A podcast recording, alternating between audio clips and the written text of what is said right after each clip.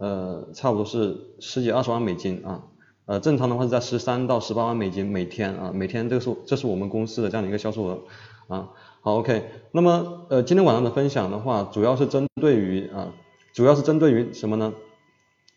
针对于曝光算法这样的一个板块啊，我们课程内容分为我们的那个数据大爆炸课程内内容的话分为四个板块。那么第一个板块的话是呃讲那个选品啊，还有就是呃选竞争市场。第二个板块的话是针对于亚马逊的曝光体系啊，从关键词搜索曝光到关联推荐算法的曝光啊，呃这一块会做很大篇幅这样的一个讲解。那么今天晚上给大家分享的内容的话是。呃，我们第二个板块曝光算法这里面的啊关键词搜索结果里面的曝光算法这样一个章节，那么我会用非常通俗易懂的语言啊，包括呃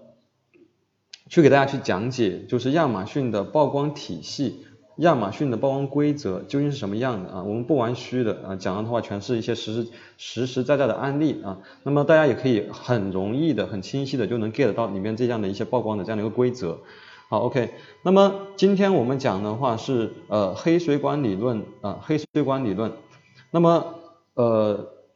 把这个理论搞懂了之后的话，呃大家可以对对你的选品运营包括推广都有很大的作用很大的作用，OK，好，那么呃正式进入我们今天分享的主题啊黑水管理论为什么叫黑水管理论呢？啊那么这个名字来源于什么地方呢？啊，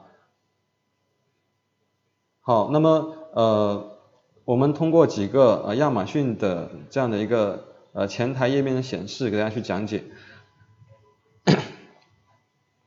啊，比如说现在大家看到的这样的一个页面啊，当我们在亚马逊前台搜索一个关键词的时候啊，搜索一个关键词的时候，那么亚马逊，比如说像我们搜索鞋架这样一个关键词，那么在亚马逊整个平台上面。啊，鞋架的这样的一些产品啊，这样的一些 ASIN 数量啊，是超过什么呢？一千个的。如果你把这个呃关键词搜索页面啊翻到啊第七页啊第十七页第十八页，放到越后面几页，这样的一个搜索数量的话会更多啊，有可能会超过就是几万个甚至十几万个。OK，那么这样子。就会出现一个什么一个情况呢？亚马逊的搜索页面啊，在 all 这个分类里面，在 all 这个分类里面，在所有分类里面，亚马逊能够给买家展示的只有七个页面啊，只有七个页面。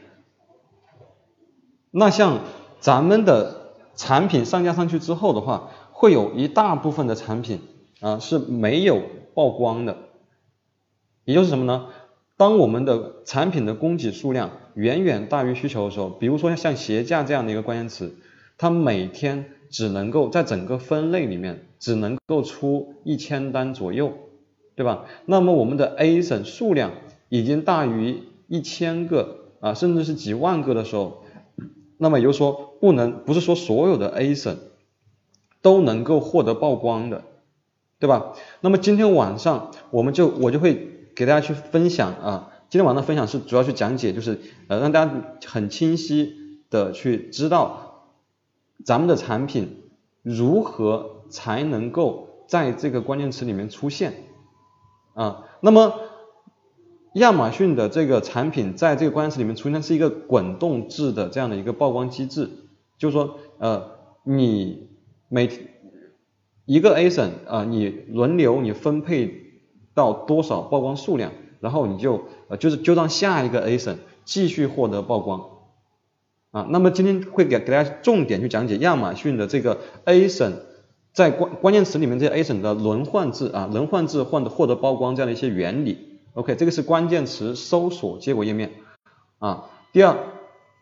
在我们的 Sponsor Product 呃，在我们这个关联广告页面啊，我们可以看到，呃，在一个产品的关联广告页面，它的页数啊，已经超过了两百三十一页。那么真正能够被买家看到的，也就是前面的五六页啊，那相当于什么呢？相当于从第六、第七页开始一直往后走，这些页面的话，它是没有是不能够获得曝光的。那么我们就可以把它想象为一个什么呢？想象于想象为一个水管啊。那么当供给数量远远大于需求的时候呢，我们橙色的管道就是说能够被我们的买家啊看得到的这样的一个部分，也就是相当于我们这个关联广告页面的啊前面的五六页。OK，那么在我们关键词呢是什么呢？是前面的这七页啊，有些关键词的话是二十页，有些关键词的话是呃有有出现过三十页的，对吧？那么每一个关键词不一样，但是就是它们有共同的一个一个部分什么呢？只有前面的一部分商品可以获得曝光啊。那么我们的 compare with similar item 啊，关联相似。